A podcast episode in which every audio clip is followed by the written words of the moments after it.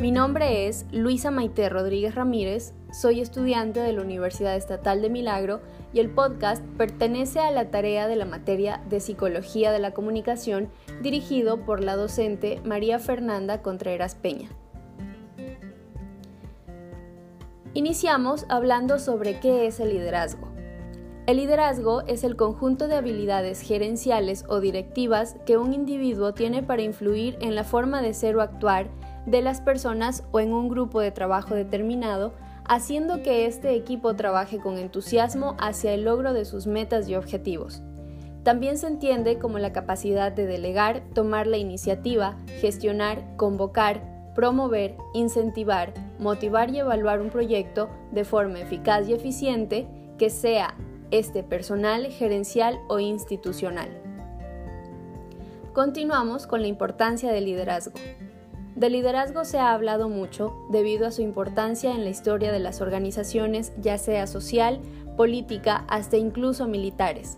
Siempre ha sido un tema debatido entre grandes de los negocios, sin embargo, no importando si el líder de la organización nace o se hace, es indudable que gente líder es valorada en su empresa por ser impulsor y generador de valor agregado en ella.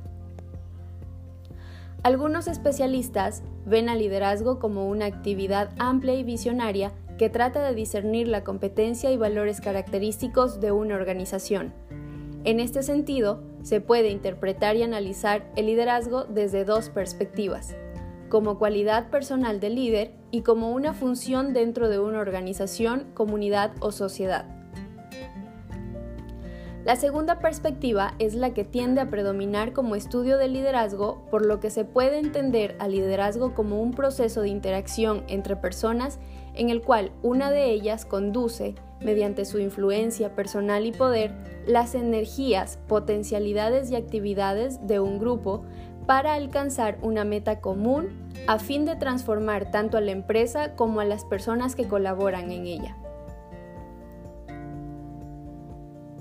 Y por último, hablaremos sobre la motivación y el liderazgo.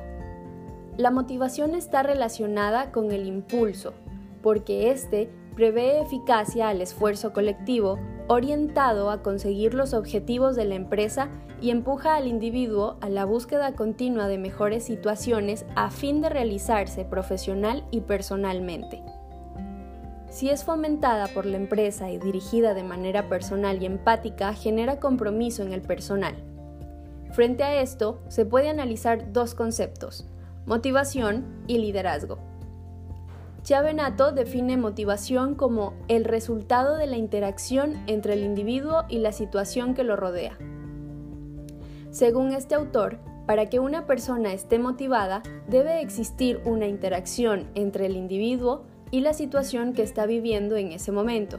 El resultado arrojado por esta interacción es lo que va a permitir que el individuo esté o no motivado. Para Robbins se define motivación como los procesos que inciden en la intensidad, dirección y persistencia del esfuerzo que realiza un individuo para la consecución de un objetivo.